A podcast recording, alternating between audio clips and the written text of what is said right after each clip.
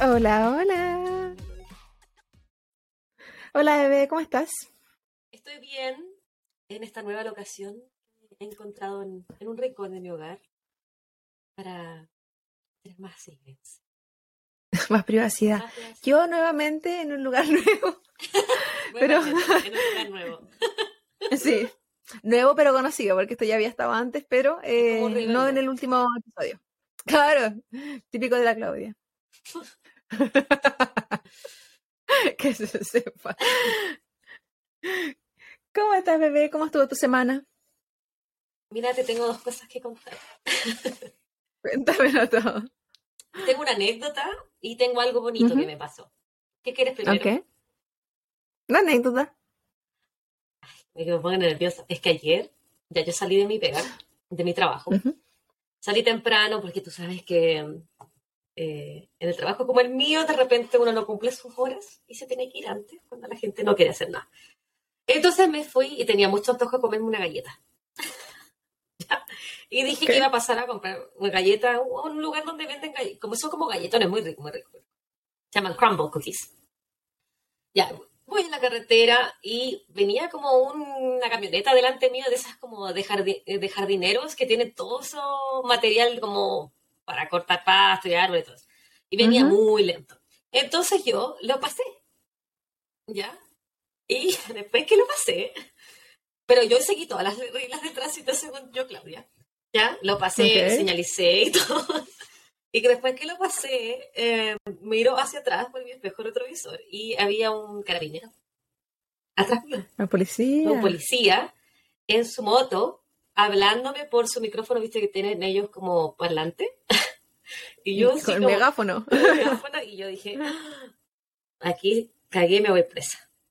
¿Qué A mí hice me da mal? demasiado miedo eso. Yo pensaba así como, ¿qué hice mal?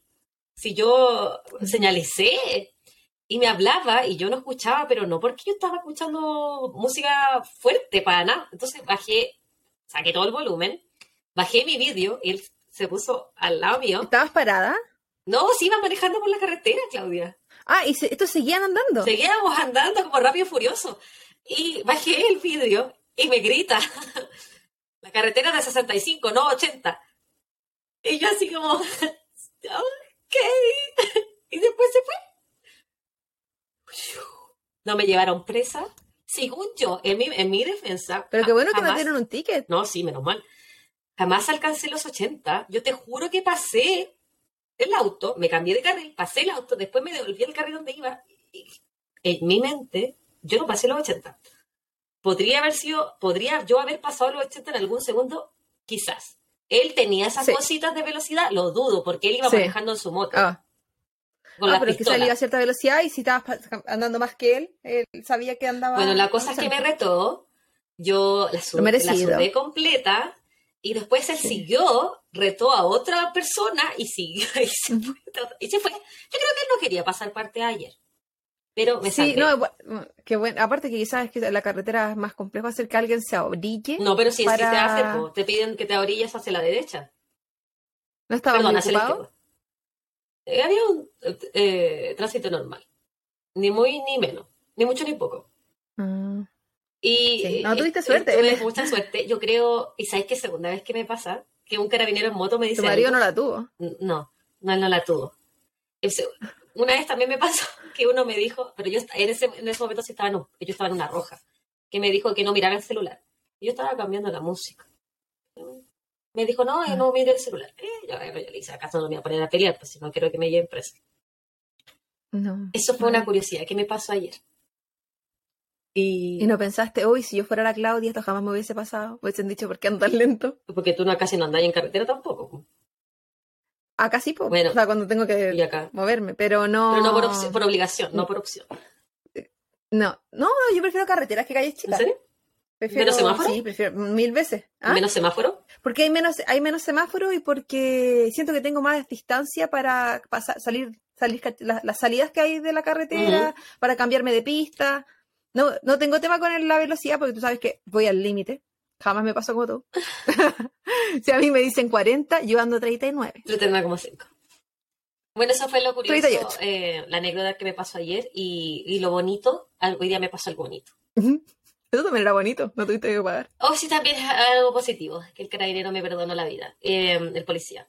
Hoy día me pasó que mi, bueno, tú sabes que mi perrita la Kaila es- va- tiene cáncer y hoy día fue un chequeo médico y la oncóloga dijo que hasta el momento todo bien y no hay, no ha empeorado. Entonces eso me tiene contenta, me tiene tranquila. Sí. Eh, estoy contenta que su tratamiento hasta ahora ha sido bien recibido por su cuerpecito. sí, que siga así la bebita Kaila. ¿Tú tienes algo bonito que contarme? ¿O solo soy Nunca yo? tan bonito como lo de la bebita Kaila. no, es que eso es como el pic del capítulo. De hecho, podríamos Sí, dejar estamos, hasta acá. estamos. Ah. ¿Para qué contar una historia? Eso era todo lo que con. Eso era todo lo que hay que decir este capítulo. Nada más. Yo, bonito, tuve hace un par de días que ir a una ceremonia porque recibí una beca.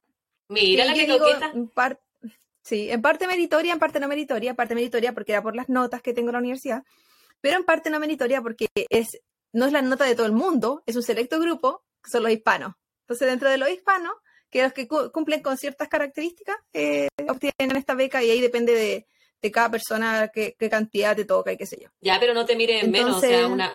es- podría. Igual Sí, tú sí, ganaste por tus buenas notas dentro de un grupo de Sí, hispanos. es- Podría haber sido hispana, Sí, pero sí. que te fuera mal, pues, Claudia, pero te va bien. siempre, siempre podría haber pasado. Pero así que eh, yo te- he tenido otras becas en la universidad, pero no de que me inviten a un almuerzo como formal, donde te entregan un certificado y como que te premian por la beca. Aparte de darte el dinero, te agradecen por, Por postular, no sé, por existir. como que lo sentí bonito. En general, las becas, en mi otra experiencia, eh, en Chile o aquí, eh, no, en Chile, había sido como casi que rogando, porque no era por, si bien la mía, la que tuve en Chile, fue por mérito, por, eh, por notas también en el, en el colegio, eh, no, no se vio válido por eso, en general era todo pagado porque tiene que ser la situación económica, hay que ir bajo el puente, que te la- a mí me la quitaron a en algún momento sin explicación. Sí, me acuerdo. Entonces es completamente diferente la, la situación a como la viví acá. Y, y qué bonito fue que más encima lo celebraran y que te, y, y que te hicieran sentir así como y te mereces comida. Y me dieron hasta una gift card para que me comprara cosas en la librería. Oh, ¿Sí? qué bueno, porque los libros son caros. que sí, son bien caros. Entonces, en general, me dio risa porque a mí fue como para que te compres un libro. Y escuché cuando pasó otra niña, porque sabemos que yo no tengo, no tengo 18, claramente. Entonces, la otra niña, yo creo que tenía que haber tenido como 17. Y le dijeron, ah, para que te compres un polerón, porque que acá la gente usa los polerones de la universidad. Ya. Y fue como, ¿y por qué? ¿Y por qué yo no? A mí no me ofreció los polerones. ¿Por qué yo solo libros? Esto tiene algo de la edad. Pero me, me sentí discriminada, como tú libros, tú no tienes derecho a ser joven. Tú tienes que leer, por favor, ya basta. Gradúate luego. Pero igual no me lo, no me lo gastaría en polerón en todo caso, siempre en libro. O en algo que me, me sirva en la biblioteca, que en general, que, que venden de todo en la biblioteca. Pero Yo sería- nunca he tenido un polerón de universidad. De ninguna universidad. Yo tuve el de la. Valpo. No, yo no. Yo. Sí, Una vez te pedí el, tuyo y no me lo polerón, diste. No, ni cap. El- esa vez, esa, esa vez Bolerón era bacán, pero eh, tenía un diseño en el brazo muy feo. Algún día subiré alguna foto con ese polerón, que es muy bonito, pero ese diseño que tiene bordado en el brazo es muy feo. Entonces eso como que arruina un poco el polerón. Pero en fin, eh, la vendieron esa vez y nunca más, si no tuviese regalado después con el tiempo otro. Nunca más lo volvieron a vender. Mentirosa. Que yo sepa. No importa, yo.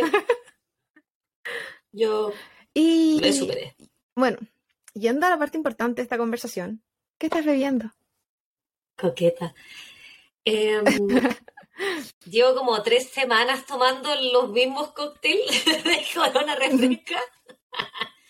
Eh, no estoy segura qué sabor estoy consumiendo en este momento porque es como mi tercera copa del día. Pero está rico. tienes dormida la lengua. Pero está rico y estoy muy contenta que no soy yo la que tiene que decir un caso, porque la verdad es que no, no sé qué tanto rato más yo puedo hablar. Luego viene el ojito de muñeca, que para quienes nos estén viendo, es un párpado caído. Oye, ¿y tú qué, cuál es tu copa? Voy a, voy a enorgullecerte esta tarde. Uy, qué co- Oye, hoy día que estás Es coqueta. un... Hoy humecta mis labios, un vino. ¿Qué dije, qué dije yo el capítulo anterior?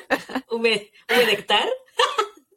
Hume- sí, Uy, qué tonta. es un vino de frutillita. Es como un rosé, pero es muy dulce y con sabor a frutilla. Lo encuentro muy rico. En general a mí me gustan los vinos que sean muy dulces, que casi no tienen sabor a vino, es como que fueran jugo. Mientras menos sabor al alcohol tengan, mejor. es verdad, a mí me gusta el sabor al alcohol. Entonces, y es bueno. Rico, rico. Y salud, amiga. Salud, amiga, y bienvenida a este nuevo episodio de Copas y Crímenes. Y bienvenida a todo el mundo. No olvide que estamos en todas las redes sociales. Esto incluye YouTube, Spotify, Google Podcast, Apple Podcast, um, Amazon Music, or, que es como la, la versión, sino, no sé, ¿cómo se pronuncia? Audible le vamos a decir porque estamos en una Audible. versión en español. Dice Pero que es la versión en inglés. Suena como edibles. Como lo- Eh, no, el otro es Edible. edible. Yo tengo experiencia. No, lo sé también, amiga. Y eh, nos puede encontrar en también todas las redes sociales, eh, pero suscríbase, pase el dato. Si le causamos gracias, si nos encuentra simpática, si es que nos encuentra pesada, cuéntele a alguien también para que también nos Y oiga. para que ellos lo nos escuchen y hagan su, su propia opinión. Exactamente. Em, y vamos al grano, Ay, sí. a lo que vinimos. Es tu turno. Lánzate, lánzate. Nancy. Bueno, el día de hoy, como me ha tocado otras ocasiones y como ya se sabe, a mí me encanta viajar, que no lo hago. Yo tengo mi Pero pasaporte aquí, y- ¿ah? El pasaporte. Oye, el mío yo también lo tengo. ¿Lo tenía a mano? Que no Sí. te miro. Sí, pero no lo voy a mostrar. Ah, pero es que yo no Yo tengo. tengo, pero no tengo el mismo tuyo. No, pues no tenemos el mismo porque tú te creí la muy o sea, yo muy. también tengo ese. No, Ah, yo sí, también tengo ese. Yo sé pero que si tú tienes salir dos de esta- porque de esta como eres narcotraficante, Que se sepa. necesitas más un pasaporte para que la Interpol no te pille. Yo tengo uno solo, soy una persona honesta. No tengo récords criminales. Como decía Facebook, narco- narcotraficante de corazones. Esas cosas. ¿Quién dijo eso? La gente que ponía eso en su biografía.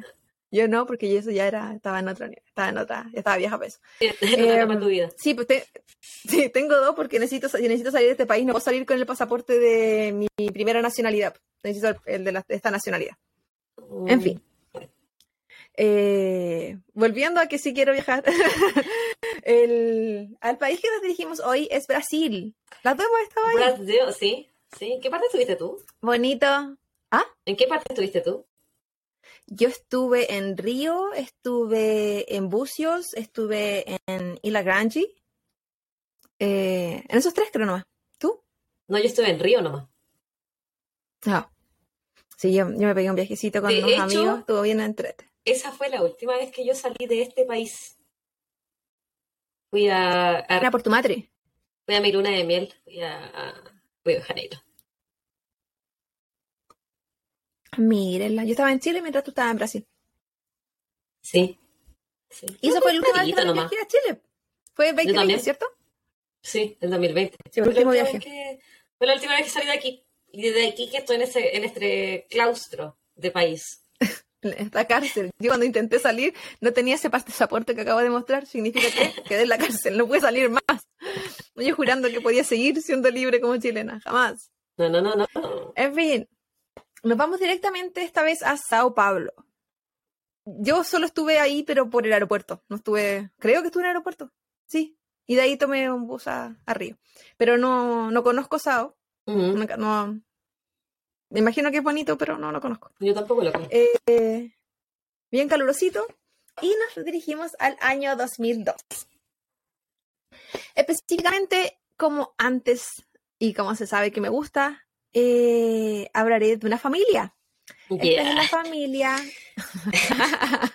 Ya que basta, de familia muy bacán. Señora Me familia. quise desviar un poco, me quise desviar un poco la semana pasada, pero no, que volví a, a mi, a mis a tus líneas. raíces. Sí. Pero yo, mira, yo A lo que me otra vez te pregunté si, si tú que era, ibas a hacer eh, a- algún tipo de crimen en contra de tu familia. Pero ahora, la verdad es que estoy sospechando, Claudia, de que es al contrario. Tú, tú- ¿Este es un grito de ayuda? Estoy mandando señales como la Britney. Free Claudia. en cualquier momento voy a empezar a sacarme fotos sin ropa también, para, entrar en el mismo. A lo mejor así nos hacemos virales que como, como copa de crímenes. Si empecé a, a, subir fotos como una copita nomás. Copa en, copa en las pechugas. Sí. y, cuchillito allá Algo que nadie, algo que nadie quiere ver, ni siquiera nosotras mismas. No, yo sí, yo sí, yo sí te quiero ver. No, sí te creo. Siempre con el deseo por delante. Bueno, la familia de la que hablaré después de 15 minutos de introducción de nosotras es de la familia von Richthofen. No sé cómo se pronuncia, es un apellido alemán. Eso te decir que... Así que le voy a decir como yo lo leo, von Richthofen. Eh, esta familia era una familia eh, adinerada. ¿Por qué siempre esto pasa en las familias de dinero? es una, familia, de poco dinero, las cosas trágicas no pasan. Yo creo que hay no, se matan igual, pero. Hay menos prensa nomás. Sí. Pienso lo mismo, pero se matan igual, todos se matan. Eh, esta familia eh, era una familia muy adinerada, de buena posición económica, y era, constaba de cuatro personas. El padre, Manfred, mismo apellido, von Richthofen. La esposa, Maricia. Eh, la hija se llamaba Susan y el hijo se llamaba Andreas. Eh, la edad de esta familia eran, los papás se encontraban en los 50, 49, 50. la hija tenía 19 años y el hijo tenía 15, esto para el año 2002. Vamos en algún momento irnos un poco al pasado, entonces las edades van a cambiar, pero principalmente ese es el año que nos interesa. Eh, puede que a alguien le suene, al parecer a ti no, pero puede que a alguien le suene el apellido von, von Richthofen o Manfred von Richthofen.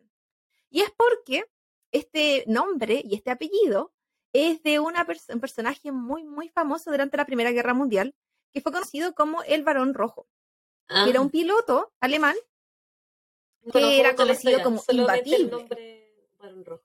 ¿El Barón Rojo? Mm. Pero no cacho. Eh, fue un, sí. fue, es un piloto de la Primera Guerra Mundial que fue conocido como imbatible, si bien lo mataron igual, pero eh, que era como muy, muy, muy bueno en lo que hacía porque atacaba desde el aire. Eh, y esta familia no solo se relacionaba con ellos por el, por el nombre, sino que en verdad sanguíneo. Oh. Era como un eh, tatara herederos. Nieto, sobrino, ¿no? Es claro, de cierta forma. La familia ah, de Manfred había viajado desde Alemania y bueno, Manfred era descendiente alemán. Eh, cerca de los años 70, porque ya estaba en, Brasil, el amigo Manfred conoció a Maricia cuando estaba en la universidad. Maricia era una mujer que era una mezcla entre Brasil y, el Líbano. Su familia era como... Brasileña. como... Sí, es que no sabía cómo se llama brasileña libanesa. ¿Ya? Sí. Tenía esas dos culturas en su cuerpo. Y ella estudiaba medicina mientras él estudiaba ingeniería. Ella luego se tituló de psiquiatra y él era un ingeniero muy, muy destacado en su país. Entonces, si bien él tenía una gran, gran fortuna a través de todo lo que se hizo, de todo lo que su familia recaudó por la Primera y la Segunda Guerra Mundial, porque también participaron en la Segunda, eh, ellos también trabajaban harto y trabajaban bien. Entonces, eh, si bien su fortuna no fue creada por ellos, ellos también contribuían eh, esta familia posteriormente en el año 83 tuvo a, Susan y en el año 87 tuvo a Andreas. Ya. Eh, Manfred trabajaba para el gobierno eh, como ingeniero. fue, era muy, muy reconocido. De hecho, construyó una de las principales carreteras de Brasil, oh. o de Sao Paulo. y sí, era muy, muy destacado se decía que casi que era aristocracia en Brasil eh, pero él, en su tiempo que trabajó para el gobierno, también se sabía que ah, estuvo así, como que estaba involucrado en casos de corrupción. De hecho, tenía dos cuentas en Suiza, en un banco de Suiza, y estas cuentas tenían eh, millones de, bueno, de reales de Brasil, pero en el caso de acá era cerca de eh, casi dos millones de dólares. ¿Qué? Mucho dinero. Mucho dinero. Pero esa cuenta él abrió en el año 2001 a nombre de su hija, que en esa época tenía 18 años. Pero esto se supo mucho después de que estaban estas cuentas. En, en investigaciones que se realizaron. Eh, era una familia tradicional, tenía costumbres tradicionales, eh, intentaron mantener las tradiciones alemanas también. No se habla mucho de, de Maricia. De hecho, no pude encontrar la, la- la edad de Maricia. Entonces, es como que en verdad de ella se habla así, vivió aquí, vivió allá, hizo esto, hizo esto, su familia es tanto, pero no mucho. Al contrario de él, de él se hablaba bastante. Como toda la información que uno se le puede ocurrir, hasta el signo. Eh, Cuando el al- caballero. quizás era una, una era una familia más centrada en él y por lo mismo también seguía las tradiciones más de él que las de ella. O y quizá ella misma ni siquiera seguía las tradiciones libanesas. no le importaba. Eh, los hijos eran eh, niños que sabían otros idiomas, me imagino yo que quizás incluso alemán, porque habían estado en escuelas alemanes. Eh, en Chile, al menos, la- las personas que estudian en escuela alemán eh, le, le enseñan ese, Sí. ese idioma. Sí. Así como los que estudian en la, en la escuela italiana también aprenden Bueno, yo estuve en un momento en un en las colegio, como nosotros en aprenden un nada. colegio inglés y yo no aprendí inglés gra- gracias a ese colegio. O sea, yo sabía inglés, pero el colegio que se llamaba Colegio Inglés no, no enseñaba nada. Bueno, de hecho, no aprendí nada de la Sí. nada, nada. En general, la, el colegio alemán y la escuela italiana solamente para descendientes. En el caso de Chile, ¿Verdad? en el, Ah, así no la, sabía. tu- la tuya dudo, amiga. No, Sí. porque aparte que Por eso, por eso los apellidos. el, el colegio que yo, yo iba no era un colegio privado tampoco. La escuela italiana y Sí, el, el viaje- alemán eran el viaje es- caros. son privados y, y el viaje de estudios se van a esos países. Entonces es otra realidad. Sí, otra realidad. Yo tuve compañeros de esos colegios, pero era porque ya lo habían echado de esos colegios. O sea, Ah. no porque no, me, me tocaba lo que... Lo que, lo que la- costaba. la- eh, La manzana los niños eran niños muy tranquilos. Sí, no, pero son niños. Eh, los niños eran eh, muy tranquilos, Andreas era bastante casero, le gustaba hacer cosas con sus papás, tenía 15 años, le interesaban los videojuegos. Eh, Como a todos los de Susan 15 era años. un poquito, bueno, claro, sí, aún. Eh, Susan era un poco, eh, si bien era tranquila, eh, era un poco más consentida, mimada, materialista. Ella era la mayor. Como que, sí, Sí, típica primera hija más, más, Eh, más ahora- consentida. Y quizás por la cantidad de dinero, no sé. Y tenemos que hablar de que eh, la, la diferencia económica en Brasil, al menos en ese entonces, no sé, eh, entre alguien que tuviera dinero y alguien que no tuviera dinero era como bien abismante. Como que las diferencias de clase eran bastante marcadas. Entonces, el que tenía dinero como ellos, es como que eh, tenían mucho, tenían acceso a mu- muchas cosas que todo el mundo no tenía. Mm. Entonces, hacía una diferencia. Eh, en el año 99, mm, ah, nos devolvimos un par de años, eh, andaban ellos en familia paseando por un parque eh, y ven a una persona eh, manejando estos como eh, aviones, como ah, ¿qué se llaman aviones aerodinámicos o que como lo- lo- digamos los antiguos drones, esta gente que construía aviones y los manejaba, hacían Ah, competencias, ya, como los de juguete. Pero Y- que son maquetas. como los de que son Sí, escalas, sí, claro. sí, ya, ya, ya. Eh, y a Porque yo siento, Claudia, Andrés perdona, le pero- llamó demasiado la atención. Yo creo que un avión siempre es como aerodinámico, pues, si no, no volaría. ¿O no? O yo entiendo mal la palabra. Claro, pero a escala, manejado por alguien. Ay, Ah, sí, se llama aeromodelismo. ay, ya. Aeromodelismo se llama estos aviones a escala que se manejan. Y yo ni siquiera sé lo que es aerodinámico. No, estoy no me acuerdo esas palabras. Entonces, eh, a él le llamó demasiado la atención. Dijo así como, me voy a acercar, quiero hablar con este cabro, quiero saber qué está pasando acá. Mm. Y este niño se llamaba Daniel, que en ese entonces tenía 19 años, en 1999. Y él resultó ser un instructor de aeromodelismo, un campeón nacional, panamericano, sudamericano, y había resultado quinto a nivel mundial. O sea, era alguien que sí sabía de eso. Ah, Como que... un experto. eh, y él fue como, enséñame, sí, enséñame, eh, gente dinero, te pagamos en clases, bla, bla, bla. Y empezó a haber una relación entre Daniel y Andreas, ¿Romántico? como de amigos y de y, y laboral, no, laboral. Oh, Como que él le enseñaba instructor ella. y a la vez a la Susi le gustó el cabello. le gustó el amigo y dijo, como aprovechando de que aquí están pagándote los servicios. Eh, Como servicio. empezó a mandar como niña, porque en ese momento yo tenía como 16 años. Entonces empezó a mandar cartas. Y bueno, una cosa llevó a la otra, al final empezaron a salir. Pero ella era menor de edad. Y él era Eh, mayor. Él tenía 19 y ella sí. 16. Ella tenía 16. Exacto. Eh, los papás de él no lo veían como algo malo, Ujú. malo, o sea, de ella, porque lo encontraban así como un buen cabro. Pero ella empezó a cambiar. Y, y eso como que a, a los papás no les gustó. ¿Y en qué sentido? Empezaron a verla como menos, menos interesada en el colegio, al punto de que ella ni siquiera eh, pasó la prueba para entrar a la universidad. Se puso un poco rebelde. Entonces, no rebelde, bueno, sí, pero ellos no lo sabían. Ellos la veían así como desinteresada, que lo único que le interesaba era él, Ah, como ya. obsesionada. Como una Entonces, enamorada. empezaron a investigar a la está familia. Como dicen Intensa. acá. Eh, obsesionada. Sí. Sí. ¿Es normal esa edad? Y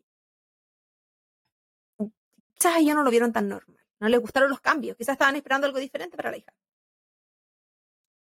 Eh, la diferencia de edad no se notaba mucho, entonces eh, más quisieron averiguar qué pasaba con la familia. Se enteraron de que el hermano de él había estado internado poco tiempo atrás por eh, adicción a la cocaína, Oh, que el papá en el pasado había estado envuelto en usurpación de ya, identidad. eso no era culpa del instructor. Si era su familia el No, problema, eso no significa pero que eh, decían así como no es una no es una buena familia, quizás por ahí viene la no buena influencia y por eso eh, ella está actuando de esta manera. Mm. Lo que ellos no sabían es que en verdad sí era una mala influencia. O sea, no era solo la sospecha, en verdad sí era una mala Ah, O influencia. sea, su intuición estaba al correcto. Eh, sí, pero no, claro, no tenían usar las pruebas. Ellos se drogaban constantemente. Eh, si bien él era de los que podía fumar marihuana diario, eh, que bien, si alguien lo quiere hacer, idealmente no antes de los 18 o esperar hasta que tu cerebro esté como completamente desarrollado para que no eh, pueda haber ninguna, ningún problema en el camino. Sí, yo como eh, una persona que fuma marihuana, yo te, te encuentro sí la razón, porque el cerebro tiene que estar desarrollado. Yo te voy a contar una anécdota. En cortita, hagamos una pausa en tu historia.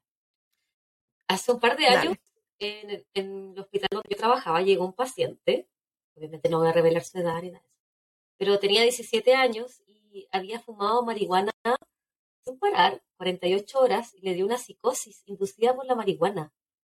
Y quedó con secuelado completamente, casi como que le hubiese dado un stroke, un accidente cerebrovascular. Y era, por decirlo de esta manera, quedó lento. Y afectado tanto física como eh, mentalmente, porque le, le costaba procesar pensamientos, Un le- re- le- un- ca- como un retraso. ¿Un rezago me habías dicho que era la palabra? El, el sería, ser- sería un retraso. Eh, eh, En el Sí, caso de él, quedó ah, ok. como que como que hubiese siempre estado bajo los efectos de las drogas permanentemente así que yo completo. sí Qué no triste. tenía 17 años imagínate pero esa es mi pausa Y también el tema, a- a- aparte del desarrollo del cerebro, es que hasta qué edad se desarrolla el cerebro hasta los tipo 20 y tantos. de... Hasta los 25. yo la primera vez que fui marihuana tenía 18 Eh, años pero era no, mi primer experimento por último, un- pero copete sí, vengo tomando de de mucho edad y existía también. Sí, eso también es otra cosa. Pero eh, como que no se sabe cómo uno va a reaccionar, porque incluso yo conozco otros casos que no por sobredosis, pero no por 48 horas de consumo, pero sí tenían reacciones psicóticas.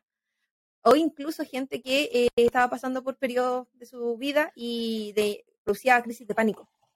Entonces, escucha mucho me estoy sirviendo como que cada cuerpo reacciona tan diferente, sí, que de repente es complejo, eh, complejo saber cómo va a reaccionar tu cuerpo hacer, hacerte, tu cerebro hacerte pasar a ti mismo por algo cuando eres tan, pe- tan pequeño y no sabes cómo Si, vas a si reaccionar. nos La cosa es que en este caso, si alguien nos está Ujú. escuchando que Dale. es relativamente joven y va a consumir drogas por primera vez, hágalo en un lugar seguro, con alguien que ustedes confíen, uno nunca sabe cómo su cuerpo y su cerebro va a reaccionar. Y no hay que minimizar nada. Esto incluye alcohol, esto incluye cualquier tipo de sustancia que uno normalmente Bueno, drogas, no cualquier consuma. Por ejemplo, a sustancia mí- que provoque cambios en Sí. cualquier sustancia externa. Si uno tiene drogas internas, tus hormonas son drogas también. Sí. Salud por eso, amiga. Un, un ejemplo básico, a mí me hace mal. bueno, porque estamos hablando de no consumir cosas. ¿A ti por eso no te gusta consumir? A mí me hace mal hasta el ibuprofeno. Entonces siento que eh, A mí me hace mal los relajantes musculares. es, es importante, Yo como en coma. es importante, sí, a harta gente le pasa eso. Es importante saber cómo tu cuerpo reacciona y mejor estar en un ambiente seguro y más si uno es mayor de edad. No, pues más si En uno este es menor de edad. eh, pues, ellos no lo hicieron. O bueno, me refería a hacerlo aún más si uno es mayor de edad, no si uno es menor de edad. En mi po. mente todo suena de una forma y y no, no se escucha igual. No importa, amiga. Adelante.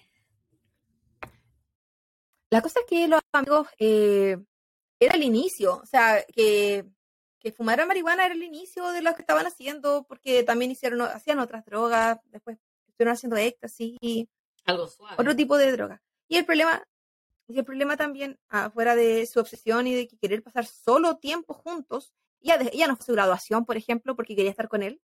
eh, a otros viajes, ella dejó de ir. Eh, las amigas de ellas decían que ella ya no participaba porque decía que él era muy celoso. Entonces ella no, ella prefería estar con él. Una relación Y tóxica por y otra cuando se parte, él también dejó de obsesiva. hacer cosas solo para estar. Sí, porque era mutuo, no era de un solo lado. Permisa la relación. Y, y a la vez también esto significó que ellas, ellos llevaban al hermano. Ellos iban constantemente a ¿Y moteles. llevaban al hermano? Llámese hotel, llámense hoteles más baratos. El tema es que estos Espérate, es que los moteles eh, ellos no, no, es- no es iban lo mismo solo un motel en Chile que un motel acá. Y yo me imagino que un motel en otro país. o en otras partes Eh, del mundo. lo que tú te refieres como motel es un lugar donde, donde uno paga pa- por un cierto periodo de, de horas para tener ir a tener relaciones sexuales. ¿Eso lo quieres decir? O pagas para hacer cosas que no puedes hacer públicamente. Sí. Pero En el caso de ellos, ellos pagaban como, como lugar de encuentros sexuales, pero cuando iban con el hermano, ellos pagaban porque ellos iban a drogarse. yo no sé qué. Bueno, sí sé qué es lo que. Entonces usaban, usaban esos lugares como lugares seguros, entre comillas, donde ellos podían ingresar. Y, ¿Y el hermano no también hacía droga? esos lugares nunca pidieron ¿También Eh, consumían? claro, eh, después, mucho tiempo después, él, él contó que eh, lo llevaban a. él empezó a consumir marihuana con la, con la hermana porque ella le llevaba a estos encuentros. Y él tiene que haber encontrado que quizás lo más bacán, pues si salir con la hermana mayor, que me lleve más encima con su pololo, que es mayor, su pareja. que era su ídolo a también. el- íbamos a hacer el cosas. Que era su, como su maestro. Lo- sí, pues, él, él lo encontraba como cool. Aparte que está en esa edad tan impresionante. Como alguien así como. 15, bueno, Sí, también era eso. formando en la vida, entonces él era su role model. Su modelo a seguir. Y, y menos iba a acusar o iba a decir que algo estaba mal porque probablemente no había nada malo. Lo encontraba todo. Es que también es una edad que uno encuentra que todo es bien, que todo es entretenido, que todo es gracioso. Que no hay chistoso. consecuencias No, también uno no edad. piensa más Uno allá. no- no siente que casi como que es inmortal, intocable, entonces nada malo en realidad te puede pasar. Ujú. Hay quien, quien está en una posición similar. Eh, la cosa es que. Sí. La, la Susi mentía mucho. Le mentía mucho a los papás. Le decía que estaba donde las amigas, pero estaba en este motel con él.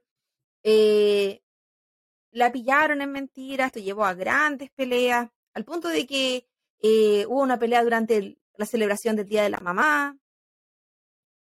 Y los papás le empezaron a prohibir. Pero estamos hablando de mucho tiempo después. Esta fue una relación de tira y afloja. Pensaban que se conocieron en el 99. En el 2001 los papás seguían diciéndole que no le gustaba, que le prohibían, que esto, que esto, otro. Y ella seguía ahí. Ellos seguían ahí. Eh, se sabe de que hubo peleas, por ejemplo, en restaurantes, con gritos y show, eh, donde, no sé, po- a bofetadas, a- bofetadas, a bofetadas, ¿cómo se dice? El A es separado. Bofetadas. A, bofetadas. Como a cachetadas. ¿Entendés? Sí. Sí, tenés razón. Recibieron bofetadas.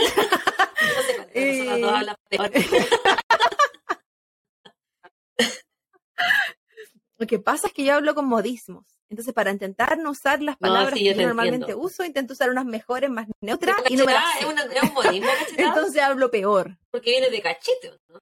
No sé si otro país se dicen cachetadas. Sí. Y cachete me imagino que se dice como no, cachete a las mejillas. ¿Y, bo- y bofetada de qué viene? No sé, Sí. no sé cuál. No sé si todos los países le llaman no, no sé cuál es el origen de la palabra bofeta. No, no importa. Dale nomás. En fin. Eh, entonces los papás intentaron prohibírselo, pasaron estas peleas constantes. Ella llegaba con él a la casa muy tarde, por ejemplo, intentaba que él entrara, el papá salía, ya tú no vas a entrar, se armaba todo un, un- un revuelo, eh, los vecinos llamaban a la policía porque estaba quedando la embarrada, habían peleas, golpes. Esto pasó varias veces.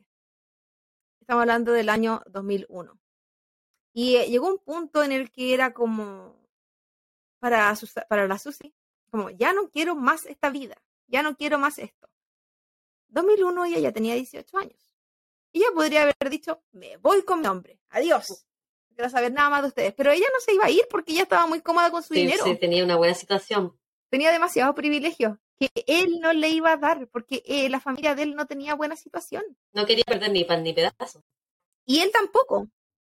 Porque finalmente eh, ella le compraba muchas cosas a él. Ella era, él conseguía cosas, pero la que ponía la- el dinero El era ella. Como dices tú. Nuevamente estamos hablando de una mujer, chin, nuevamente estamos hablando de una mujer que era la que ponía el dinero en la relación. Y, y bueno, obviamente las cosas así no terminan bien, pero ella siguió ahí, pero empezó a pensar así como, ya, hay que hacer algo.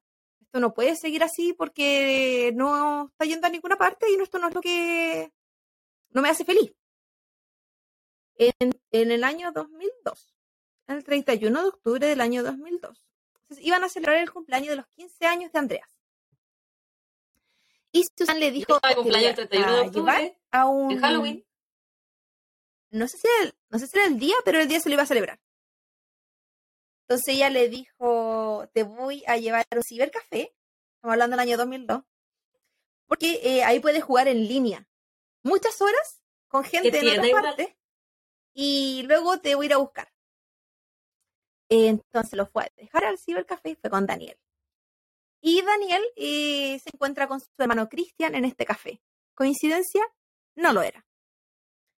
Eh, se- y se van, se van Y los dejan tres. al chico a Andreas Dejan a, jugando. al- dejan a Andreas jugando, feliz de la vida, y se van. Se van a la casa de la Susi. Y en la casa de la Susi, ella entra primero. eh, ella previamente, antes de todo esto, ella ya había desconectado las te cámaras decir y ya había ¿Te desconectado la alarma. ¿Había un sistema de seguridad? Yo justo te iba a preguntar eso, porque una familia con dinero. Por supuesto que la había, es una casa, Pues hasta yo tengo un sistema de una seguridad. casa de mucho dinero, si tenían eso. Pero ella. Pero por si acaso. eh, para que la gente crea. No, yo no, no tengo nada. Y si vienen a La robar, verdad es que se tengo van a el llevar puro la- letrero mi fuera de mi casa. casa, pues no hay nada más. Se usa, que lo usa poner el letrero de tema que la gente crea. ¿Sí? Sí, sí. ¿Tú sabes quién ¿Se pueden trabajaba? Una, otra anécdota, amiga, que te he interrumpido toda, toda tu historia. ¿Sabes Ujú, que eh, aquí en Estados Unidos, eh, bueno, en Chile también está ADT, ¿cierto? El sistema de seguridad. ¿Tú sabes quién trabajó para esa empresa, en, hablando hace décadas atrás? Una sesión en serie muy famosa de No Estados. Unidos. Trabajaba instalando sistemas de seguridad BTK. Ah, sí me acuerdo. Lo recuerdo. ¿Sabes quién más trabajó? Mi. Suficiente de ADT, no queremos saber más de eso.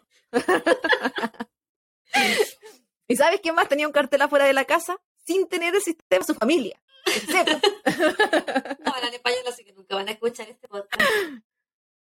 Jamás van a saber que estamos hablando de ellos. Qué bueno.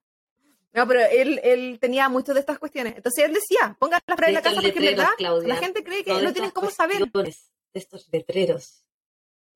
No son carteles, cositas que se ponen en alguna parte.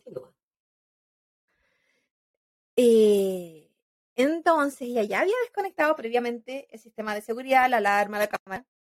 Entra a la casa, dice a los amigos, quédense ahí, espérenme. Prende la luz, sube al segundo piso, revisa, papito durmiendo, papito Manfred, mamita Maricia durmiendo. ¿Pero era de día? Se devuelve. Porque el, el, el dice- hermano. No, de noche, de noche. Ella, ella fue a dejar al hermano al, al café como a las 10 de la noche, tarde 11 de la noche. el- el Porque era para hacer como en línea Ah, nocturna. ya, ya. Sí, eran esos como 24 horas. Sí, me acuerdo que mi marido en su época se Esa- esa juntaba época que era como- a, a jugar videojuegos con sus amigos. Sí, Los- se usaba, se usaba se mucho. Sobre todo, en- no, bueno, no sé si todavía, pero en esa época yo me acuerdo, sí, el tarreo. Eh, entonces, baja en la noche eh, y le dice a los amigos, amigos, dígase su cuñado y su pareja, entran a la casa y ellos entran, eh, dice, ya, dale, está todo listo. Le pasa unos guantecitos eh, y ella se queda en el primer piso. Los amigos suben con un fierro cada uno, se posiciona el cuñado al lado de la mamá y la pareja, Daniel, Daniel y Cristian, Daniel al lado del papá y empiezan a pegarle con el fierro en la cabeza. Manfred muere instantáneamente. Eh, Maricia eh, se demora un poco más, al punto de que van a buscar toallas para asfixiarla. En el cuando Maricia, y se sabe que Maricia intentó defenderse porque tenía además dedos de la mano quebrada, o sea, los, los fierrazos los brazos ambas arriba. partes, no solo en la cabeza. de- Claro, como de detenerse. Y se dijo después que ella mientras estaba siendo atacada dijo, por favor no vayan a atacar a mis hijos. Oh, pobrecita. Al parecer Maricia no sabía que sus hijos no estaban en la casa.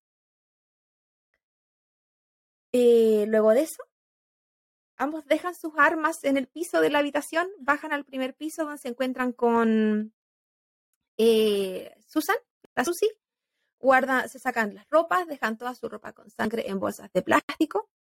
Eh, ella, eh, mientras ellos estaban realizando eso, se dedica a crear todo como que hubiese sido un asalto. La librería, papeles en el piso, los libros en el piso y roba, roba mucho en su Como casa. Mucho, como mucho, un robo mucho. que salió mal. Exactamente. Que, sea, Se- que ese era el motivo Se principal. va de la casa. Va a dejar a Cristian a la casa donde él estaba viviendo. Eh, luego ellos se van a recoger a Andreas. Se van a la casa. Y cuando llegan a la casa, eh, la Susi empieza a actuar como, ¿qué pasó? ¿Por qué está la puerta abierta? Y Andreas se asusta. Empiezan a entrar lentamente a la casa. ¿Qué pasó? ¿Por qué está todo desordenado? Ella corre a la cocina, va a buscar un cuchillo, se lo pasa a él. Por si acaso sigue alguien adentro de la casa, no sabemos si hay alguien más. Eh, ella le avisa a Daniel que estaba afuera, que llamara a la policía, él llama a la policía, la policía llega. Ellos no recorrieron la casa completa. La policía llega, empieza a revisar, le parece, empieza a revisar pieza por pieza, claro, ver todo desordenado, saben que ahí faltan cosas, porque le empiezan a preguntar a- a- como, ¿y saben si aquí había algo? ¿Saben si aquí había otra cosa? Suben al segundo piso, se encuentran con la escena del crimen, y cuando ven que al lado de las personas se encuentran las armas con las que lo mataron, eh, la policía pensó esto es un crimen demasiado de novatos Porque las armas es estaban muy ahí. raro que, que, haya, que alguien que venga a hacer esto deje el arma acá. Esto no es normal. Yo no lo Eh, encuentro tan raro. Y era como, como que lo ellos decían que, al- menos quizá en Brasil, eh, que era no- lo normal es que te lleves el arma homicida porque te puede inculpar a ti de alguna manera, Ah, como hacerla desaparecer, que en vez de dejarla ahí, si bien quizás no puede ¿Por tener huellas, pero uno, no, nunca sabe, puede, uno puede hasta escupir. Tontos, po. Tu respuesta. Tonto, novatos, como dijo la, tonto. tontos. Eh, los novatos, dijo la policía, poca experiencia, pensaron que quizás hacerlo pasar como circunstancial, como que los fierros iban a aparecer de el aire, eh, iba a parecer más como, ah, se nos toparon en el camino mientras robábamos. Eh, la policía le comunica a los hijos lo que encu- encuentran en el segundo piso y Andreas queda completamente en shock, no puede entender. Pero a ellos les pareció muy sospechoso que Susan no reaccionara de la misma manera. Al con Susan, o sea, si bien se notaba como ah, preocupada, asustada, eh, más se encontraba cariñosa con su pareja que otra cosa. Lo que a ellos les pareció raro, porque Raro, totalmente. como eh, no, hay una sensación de inseguridad, susto que debería primar, más allá de el quiero estar regaloneando, quiero estar abrazada, quiero estar recibiendo cariñitos. Fue sospechoso. Eh, entonces la policía empezó a sospechar, dijo, por la forma en la que se realizó todo esto, esto es alguien que conoce a la familia, empezaron a interrogar a la, al día siguiente a la gente que trabajaba en la casa, gente que trabajaba con ambos, incluso pacientes de Maricia. Sí, porque era, decía, es alguien que los conoce, alguien que sabía la situación, alguien que sabía que el hecho de que estuviera desconectada la- la- el sistema de seguridad también les parecía era alguien que conocía la casa Poco y cómo funcionaba el sistema. Claro. Eh, cabe destacar que pocos días después, cuando se realizó el funeral, eh, como a los días de eso, el- ella celebró eh, sus 19 en la casa, invitó En la gente a la casa donde habían asesinado a sus papás. Ah, sí. Eh, además de eso, se supo que Cristian había, eh, porque la policía obviamente sí, lo, empezó a seguir el rastro. Cristian se ¿Quién había comprado cosas caras, entre eso una moto, alguien que no tenía dinero, el hermano de Daniel, el cuñado. Lo que le parecía sospechoso, eh, de dónde sacó dinero, cómo, como de la nada, si era alguien que no tiene situación, como para llegar y Claro. comprarse una moto en efectivo. ¿De dónde sacó esos recursos? Y les pareció, sí, les pareció raro. Y empezaron las, los interrogatorios. Todo eh, esto, ya íbamos por el día 9 de noviembre, habían pasado cerca de 10 días, 8 días, 9, 10 días, desde que había ocurrido el, eh, el asesinato. Y eh, durante el interrogatorio, Cristian suelta la sopa. Cristian cuenta todo. Claudia, ¿qué Cristian, eh, suelta la al- sopa? no sé qué tipo de interrogatorio. eso. No tengo idea, no sé si se dice así. Estoy inventando cosas. No sé, no existe. Lo crees en mi mente. Nunca eso. Yo siento que eso como que se le salió el cassette. Pero como Si alguien lo ha escuchado, por favor, hágame sentir que no estoy sola en esto y que no lo acabo de crear en mi cabeza. Sopa. Se quemaron entero. No No, importa, no importa. Me voy a reír, me voy a reír igual. ¿Cómo se dice? Sí. Spill the beans. Spill the beans, ya. Ya, lo- el cabro contó toda su realidad, él dijo todo y más. Y, pero bueno, el interrogatorio de los otros dos también tuvo cosas en común, contradicciones. La cosa es que eh, se fueron presos, prisión preventiva, mientras duraba la investigación. La investigación duró cuatro años. Cuatro años estuvieron presos eh, esperando juicio, en el fondo. Porque eran sospechosos. Mm, no real, no realmente, porque eh, como no habían pruebas contundentes durante la investigación y tenían eh, intachable conducta anterior, eh, no habían estado presos eh, o no tenían ningún cargo de nada, o entre otros, eh, pu- eh, pudieron optar por eh, prisión, Ya. arresto domiciliario. Prisión domiciliaria. Ella, Los pobres no. ellos no. La con, con dinero sí. ¿Por qué? Eh, ¿Tiene que haber sido algo de los Lo abogados? ella probablemente? para abogados mejores. Y ellos tenían el abogado público. de hecho, el papá de ellos era abogado, pero no ejercía. Ellos tenían, el papá de ellos era abogado, pero él no ejercía. Pero es proba- eh, lo más probable es que sí, haya tenido abogado público. Ella. Eh, y ella no tuvo este arresto domiciliario todo el tiempo, porque digamos que el abogado tiene que apelar, tiene que probar, tiene que pedirlo. Entonces, eh, si bien esto pasó el 2002, a fines del 2002, entre el 2004 y el 2005 ella estuvo con el arresto domiciliario. Y ya en el 2016 ella decide dar una entrevista. Voy a dar el perfil de la amiga Susi. La amiga Susi era eh, delgada, flaca, eh, como lucía como una modelo, rubia, pelo largo, incluso durante el funeral eh, lucía como una especie de crop top, pero todo vestía de negro, pero siempre como sexy, como provocativa. Igual como una joven de 19 años. Eh, que es lo que también llamó mucho la atención durante todo este caso, porque se hablaba de como el demonio, el demonio rubio. Eh, que obviamente había que hablar de ella y, y, de sus características. Entonces, en esta entrevista, la persona que se presenta en esta entrevista se veía bastante no diferente. Era, una niña con el pelo corto, con media cola, con una polera de Disney. de Disney. Como con todo un discurso de. Como tú. sí, con una polera de la mini. No, ni siquiera yo me veo tan así. Ay, como que ella tuviera 12 se años. infantilizó. Y extremadamente. Y, de y en la entrevista culpaba a él de que él la manipulaba, de que él la usaba, de que ella no tuvo nada que ver. A él me refiero a su No pareja, sí, entendí. a Daniel, ex pareja en ese entonces. Eh, que porque durante todo el tiempo que estuvieron presos, obviamente crees, empezaron a culparse ejemplo, uno a otro y se acabó completamente el amor. Y hasta la hermandad. ella puede haber sido víctima de la manipulación de su novio, un hombre un poco mayor, que le otorgaba drogas, ella en una edad de desarrollo cerebral. ¿Puede haber, de algún modo, haber sido víctima de la situación utilizada por su pareja? ¿O tú crees que ella era la mente maestra? Yo creo. Yo creo que eh, ella era la mente maestra. Eso por un lado. Y por otro lado, además, porque eh, los perfiles psicológicos que le realizaron.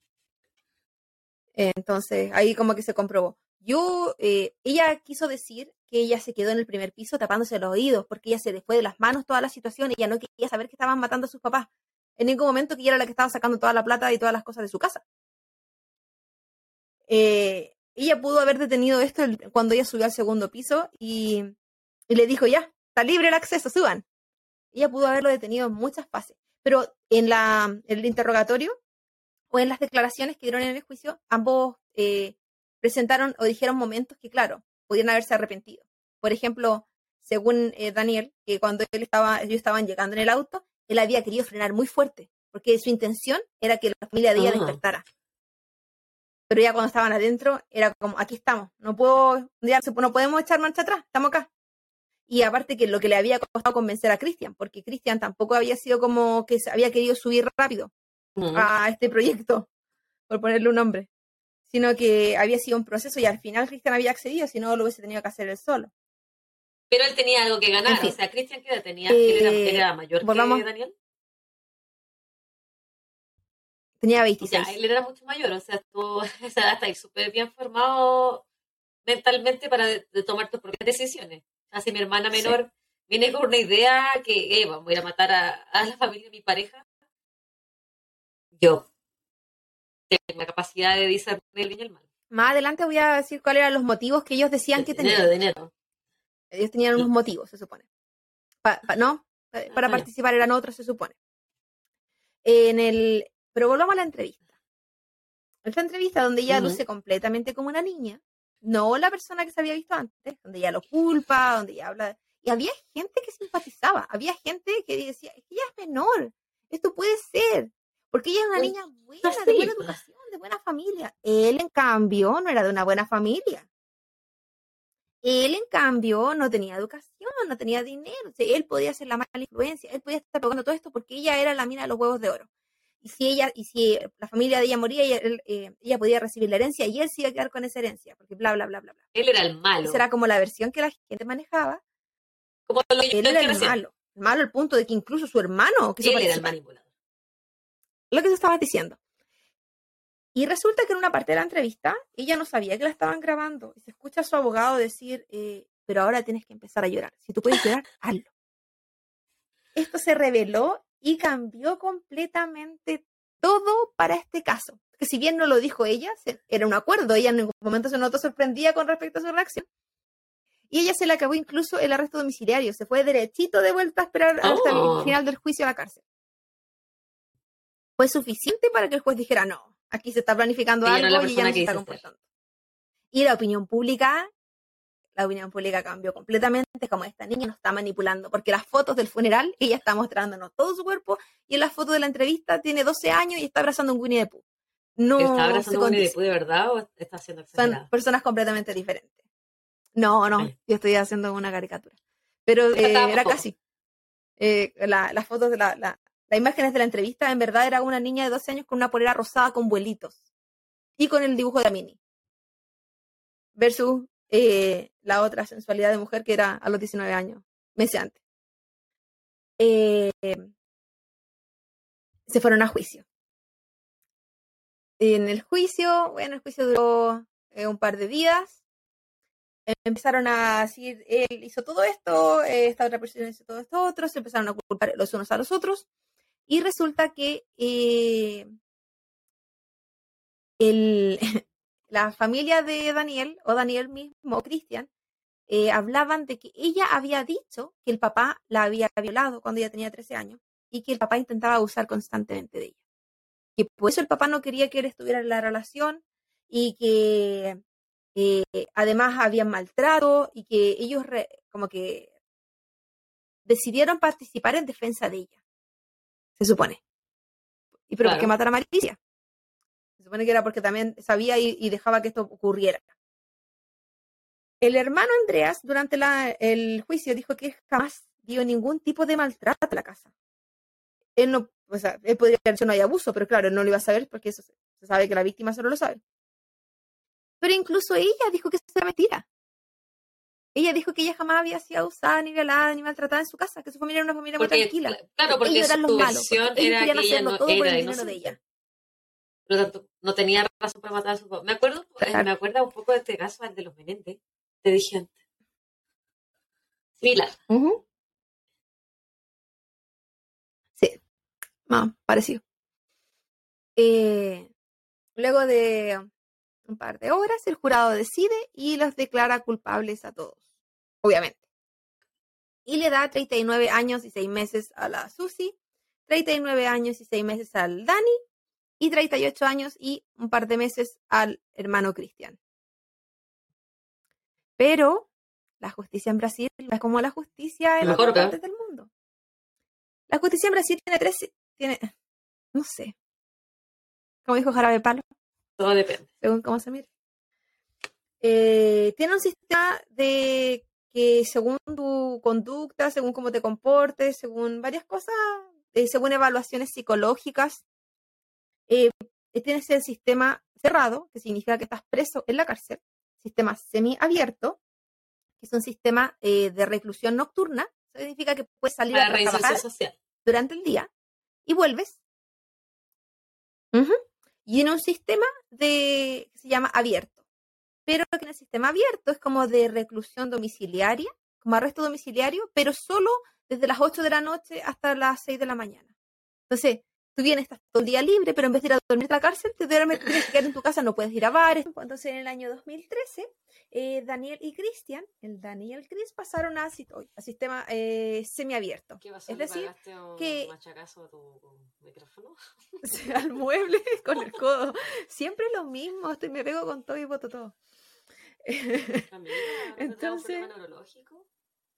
Se sabe. Creo que es múltiple. Sí. Creo que nací con esto. Eh, entonces ellos pasaron a este sistema semiabierto, es decir, que ellos podían eh, empezar a salir a trabajar durante el día y tenían que llegar a dormir solo a la cárcel. Yo también hago lo mismo. Salgo a trabajar durante Yo- el yo día y vi- me yo- encierro, pero el mío es voluntario. Sí, creo que el tuyo es más como un sistema eh, abierto, que hacen lo mismo pero se quedan en la casa, Ah, ya. en vez de tú ir a dormir a un lado ¿Y diferente. si está mi cárcel? También puede ser. Tú no sabes qué vida llevo yo. Dale nomás. cinco años después, ah, Cristian tuvo problemas, eh, se dice que en un bar, eh, problemas con, con armas. La cosa es que, porque lo pillaron en todo eso, perdió sus beneficios, entonces pasó nuevamente a sistema cerrado y se fue derechito a lo que era la cárcel. El amigo además tenía un hijo, como de tres años en ese entonces, que lo había tenido en este periodo O semiabierto, sea, porque la tenía reclusión acceso... nocturna no lo detuvo. No, que uno no tiene horario para hacerlo, amiga. No, pues sí, día me parece que era más rico. Sí. Sí. Y aparte que, eh, bueno, salían para trabajar, pero cada uno trabaja lo que puede. Trabajan en, en, el pene. Repartiendo- Puede ser. trabajar Sí. hijos. utilizándola. Y, eh, pero debido a que el apellido de ellos era como, eh, era como un mal nombre en, en Brasil, porque en verdad este caso fue súper, súper Estaba famoso. mal visto el apellido. En- sí, entonces eh, la mamá del niño ya no quería que, ese, que al niño se le relacionara con él, en ningún caso, ni por el apellido, y aparte que él no era responsable económicamente del niño y tampoco afectivamente. corazón, le decimos en Chile. Sí, de esos mismos. Entonces, eh, de hecho, lo hizo a través como del juez y al final le cambiaron el apellido y ya no tenía nada más que ver con el niño. Y el amigo tiene como hasta el 2044 para estar preso porque eh, se le- además se le añadieron cargos por lo que había pasado. Por lo del arma. Por su por las armas, el bar y todo eso. Eh, por su parte, su hermano, en el 2014, también aprovechó su tiempo estando semilibre También repartía hijos. eh, se casó con una. No, no, todavía no tiene hijos, de hecho. Se casó con una mujer eh, que era la hermana de un compañero de celda. Entonces, que la estuvo conociendo en el tiempo que estuvo preso y además, familia. después, cuando ya estaba libre, sí, pues aprovechando la, la amistad. Eh, pero se- ella es como es completamente igual diferente. Se hace, de ella se habla siempre como la bioquímica, por ejemplo. ¿no? Porque es un tema de hablar de las profesiones de repente en, los, como en las noticias, Ella en vez de nombrar la persona por. Que se casó con él. Claro. Y ellos estaban en un proceso, al menos en el ¿Tú 2021, podrías de cambiarse el apellido en- al, al apellido de ella. ¿Tú podrías casarte con alguien que tiene el récord criminal por asesinato? Depende, del asesinato. Obviamente, Sí. si es como en defensa propia, sí. Pero Sí. ese tipo de asesinato no tenía nada de defensa propia. Yo creo que no podría. No. Porque Sí. me daría miedo. A lo, que quizás, ella a le cre- quizás ella le creyó la, la historia La de que había sido completamente manipulado por, por la Susi y que él en verdad creyó que el papá abusaba de ella. No sé. No sé qué habrá pensado eh, o qué, estará, qué seguirá pensando la, la amiga. Igual a mí me daría con su, su miedo. Porque Sí, una cosa es sí. pensar que si alguien es capaz de matar y la otra ya saberlo. sí. Yo creo que todos ¿Quién lo somos capaces de matar. Puede ser. ¿Tú no crees que serías capaz de matar si la, la situación te llevara a eso? Yo creo que sería más capaz de matarme que de matar a alguien. Y eso es como complejo. Pero por sí, ejemplo, sí. como que me da. Que ni siquiera me como los animales, pues Javi. Imagínate, me da miedo. Ni siquiera mato las arañas de mi casa, hago que mi papá me las saque al patio. Entonces, Si tú, y- y- y- ponte tú, ves a alguien matando al papi, a- ma- maltratando al papi, ¿tú lo defenderías al papi y, si lo termina matando a esa persona? me encantaría defenderlo, pero conociéndome, no yo soy de las que queda, yo soy de las que quedan en estado de shock. Yo no sé reaccionar. Me ha pasado en distintas Pero situaciones no- en mi vida. no desde- desde robos en adelante. específica. ¿Qué Sí, no, no, no, sé cómo actuaría en esa situación, pero Yo sí sería capaz de basada en mi, en mi, en mi experiencia, en mi vida, como el, el conociéndome, yo Uno nunca deja de conocerse. actúo. Una evolución Sí, o sea, me encantaría ser de esa gente que, que sabe reaccionar. He visto esos videos de los que la- lo- a los niños le va a pasar algo y los papás son como superhéroes que reaccionan y tienen como unos reflejos de oro. Ujú, Sí, Ya, día, yo creo que yo no sería, yo creo que yo no sería. hoy día pasó que eh, porque- y mi marido ¿Y reaccionaste? yo estaba lejos, po. Alcancé, alcancé a hablar nomás y mi marido trató de afirmar, él estaba al lado, no, no Ujú. alcanzó, no alcanzó, así que no tuvo esos reflejos de oro de papá. Obviamente se, se- Casi. se sintió eh, extremadamente mal después de eso, pero la Ah, sí bebé pasa. bien. No le Sí. pasó nada, un chicho. No, pero yo admiro a la gente que puede reaccionar. Yo sé que yo no puedo. Entonces, eh, y no- no- es como me encuentro penca de mí, po, porque no puedo, porque me bloqueo. Es como cuando en la U me preguntaban cosas y yo no sabía qué responder. Me podían estar preguntando mi nombre y yo quedo en blanco. Da- Daba mucha pena, no sé si te acordáis. Entonces, Sí, quedaba muy de tonta, no- no pero es que pena, pero no- como vergüenza ajena. sí, ante la presión yo no funciono. Entonces, ese tipo de presión. Por eso era tanto tema también manejar y tantas cosas que en la vida como a un adulto funcional me cuesta ser un adulto funcional, por lo mismo, por las mis reacciones.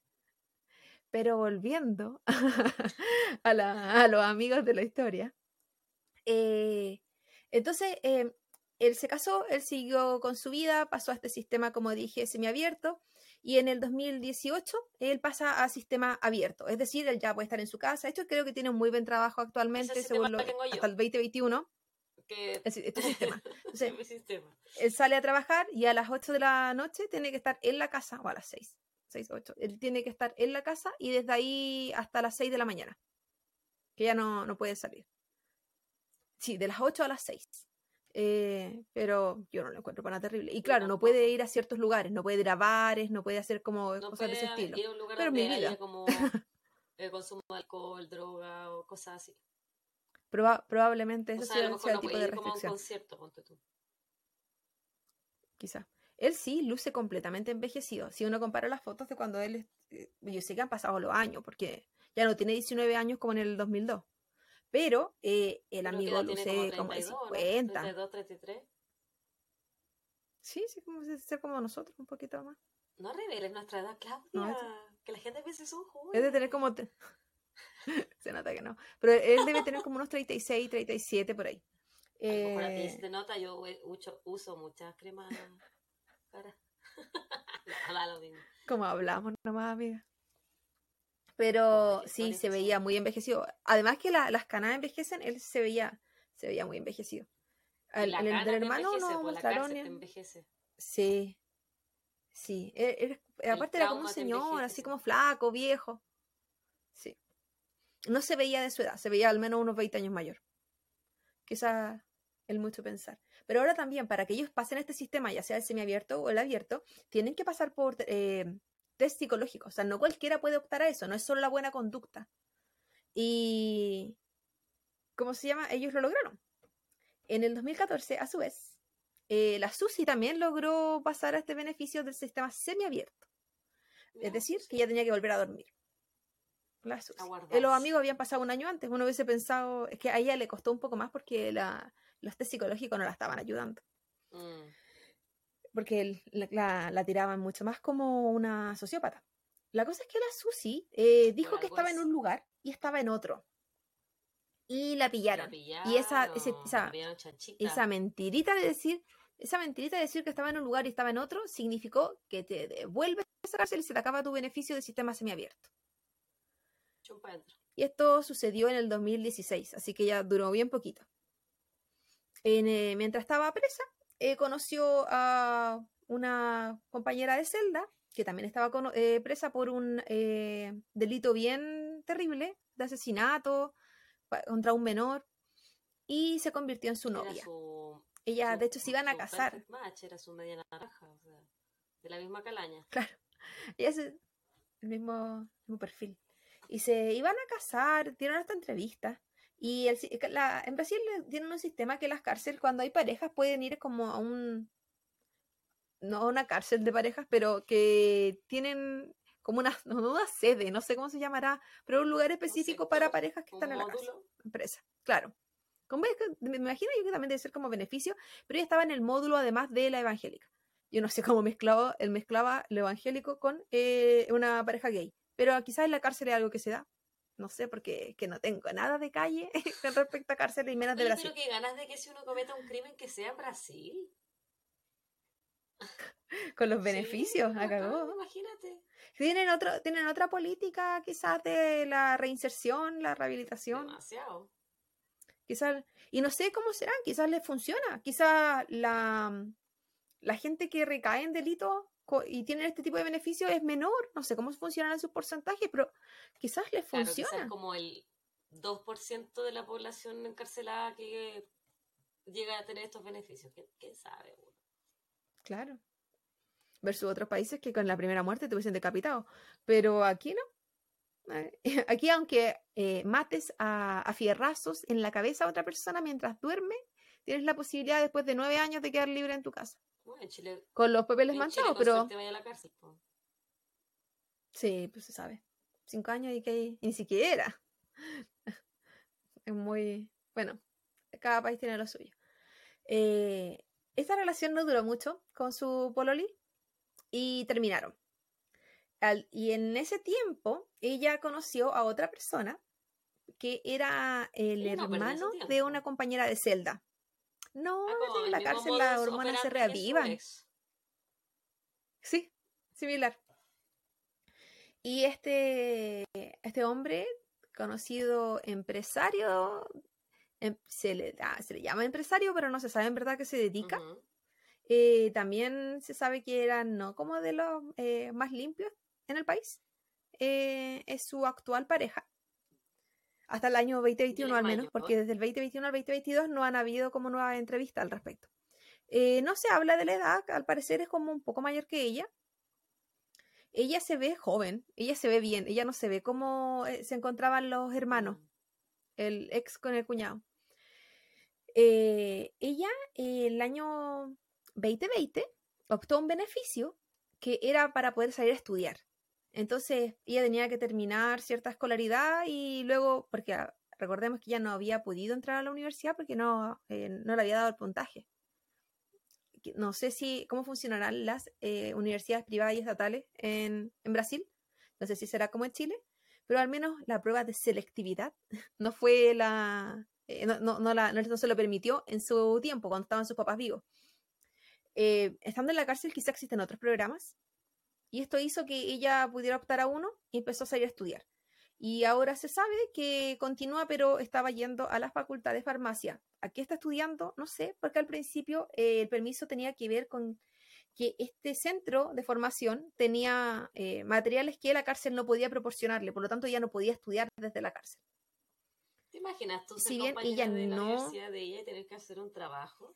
Oye, cuéntame de tu vida. No, que mi ex mató a mis papás.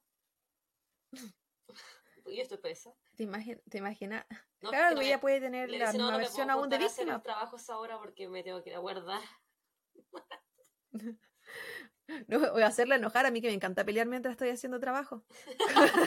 Como No, que me enojo miedo. por todo. Y si no hace, ¿Tú y se si no y, y no la podéis sacar del grupo porque por miedo. No puede- Nunca lo hice tampoco, pero, pero ganas Ay, no me faltaron en tampoco, su época. Imagínate con ella, no me hubiese atrevido. Tonta. Debería haberlo hecho nomás. Ya, vamos, ahora, ahora me ofrecería, déjame ponerte en el trabajo. Lo hice súper bien. Del puro miedo. Y eh, ella eh, además dice, de una, una entrevista que había dado, que cuando ella salga de la cárcel a ella no le interesa el dinero de su familia. Esto Mentirosa. en parte como medio no, no real, porque La bueno, verdad, la- el dinero el que una mentira. El dinero que ella heredaba que estaba en Brasil, ella no lo puede tocar porque un juez la declaró indigna. Entonces todo ese dinero para ella no es, no existe. Queda para el hermano, así que ni aunque hubiese querido. Pero recordemos que cuando ella cumplió 18 años, el papá le abrió dos cuentas en Suiza con dinero, que son ah, eh, están avaluados como en cerca de 2 millones de dólares. Y si ella dice, ay, es que no me interesa, que no me interesa, amiga, ella no ha cambiado absolutamente nada. de ese dinero. interesa. No hay un nombre, nada. Entonces probablemente cuando la amiga salga va- a ir a agarrar esa platita.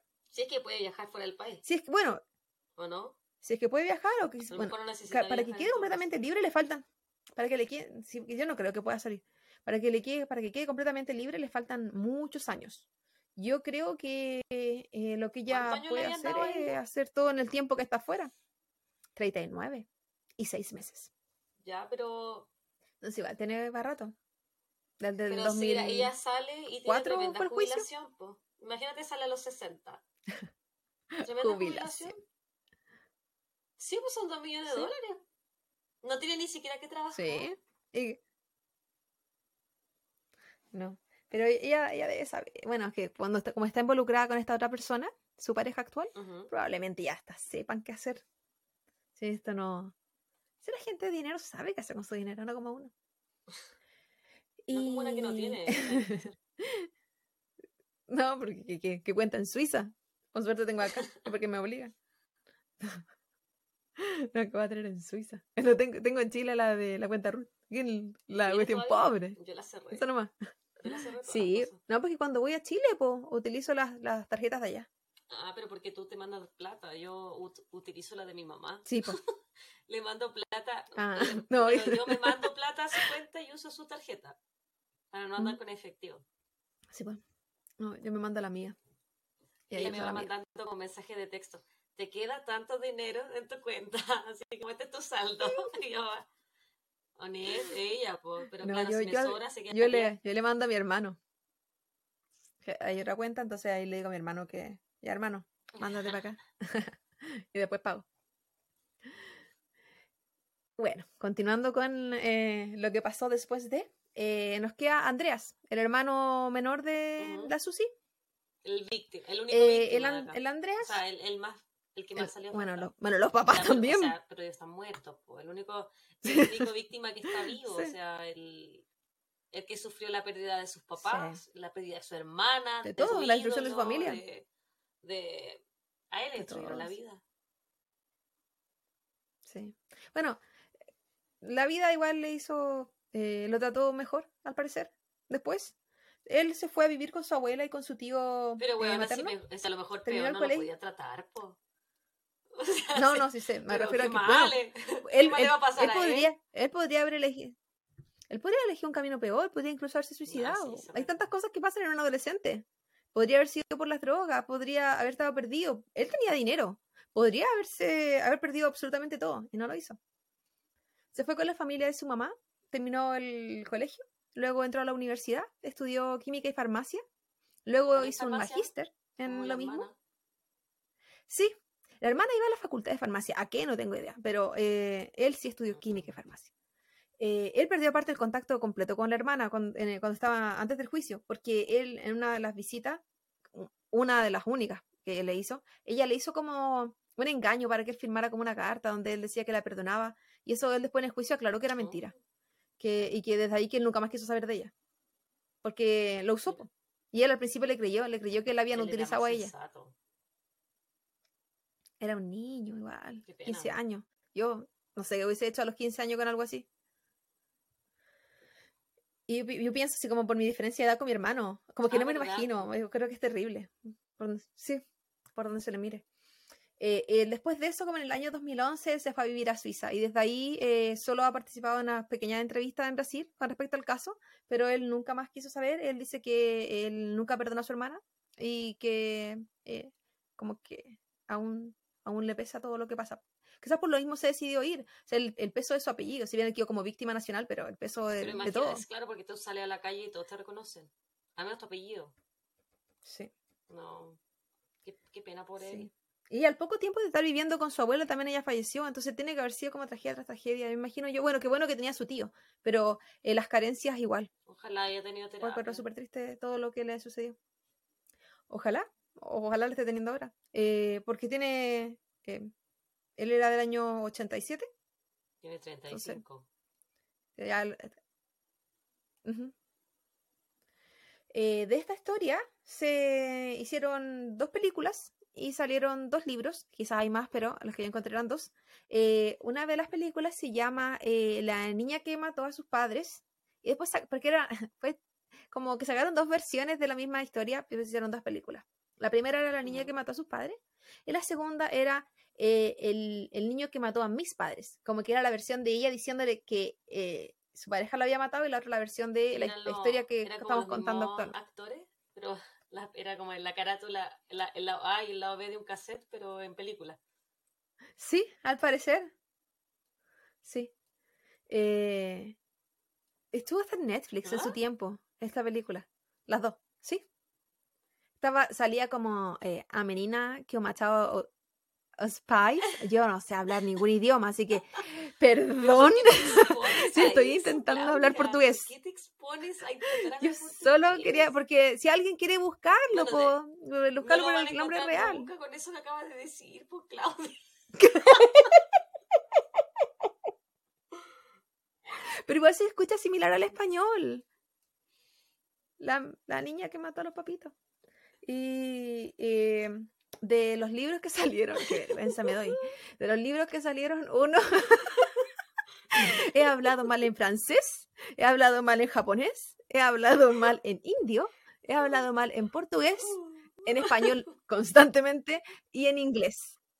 Yo, díganme qué idioma más quieren que me ridiculice porque yo ya no sé. Es que todos, todos. Me quedan mucho, están todos los, Eh, todos los idiomas los creoles. los- y, todos los voy a decir mal. Cuando- estoy esperando Cuando, el momento que sí, hagas un caso cuando- en cuando África. piensen que yo. Quizás ahí va a salir bien. Cuando piensen que voy a hacer algo bien, o que ah, este, este acento lo- la va a pillar. Ni siquiera, porque ni siquiera puedo decir las palabras. Jamás. Me das- me das mucha risa, Claudia. Ni siquiera puedo decir los apellidos. Yo no sé Yo me doy mucha pena, mucha vergüenza ajena, ¿Qué pero lo- este daño? Es, es masoquista. El masoquismo. La- la- es la historia de mi vida. Elegir cosas que me hacen daño. Y de los libros que hay, uno se llama Asesina y Manipuladora, Susan von Richthofen. Richthofen. No sé cómo se pronuncia el apellido. Seguimos con la misma. Ah, alemán. También me había ridiculizado en alemán. Eh, y el otro libro se llama Richthofen, El asesinato de los padres de Susan. Y hablan de la misma historia, probablemente con muchísimos más detalles del caso. Y eh, están en inglés y portugués. Eh, creo que los libros incluso se encontraban en Amazon Music, donde la gente los puede Nos encontrar, pueden encontrar a nosotros también eh, en Amazon como Music. versión. También lo pueden encontrar a nosotros. Es verdad. ¿Cómo se llamaba la aplicación? Que ya dijimos que no se pronuncia. Audible. Arbo. Ahí no lo dije tan mal. Ahí estaba practicando ahí, en tu mente. sí, creo que ya lo había dicho mal muchas veces. Dije, ah, ahora sí que sí.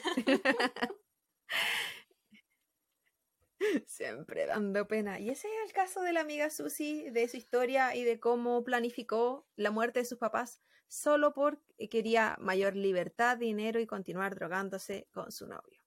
Claudia, yo, ¿Viste? aparte de reírme de ti, eh, te, quiero felicitar. eh, No, en serio, te quiero felicitar.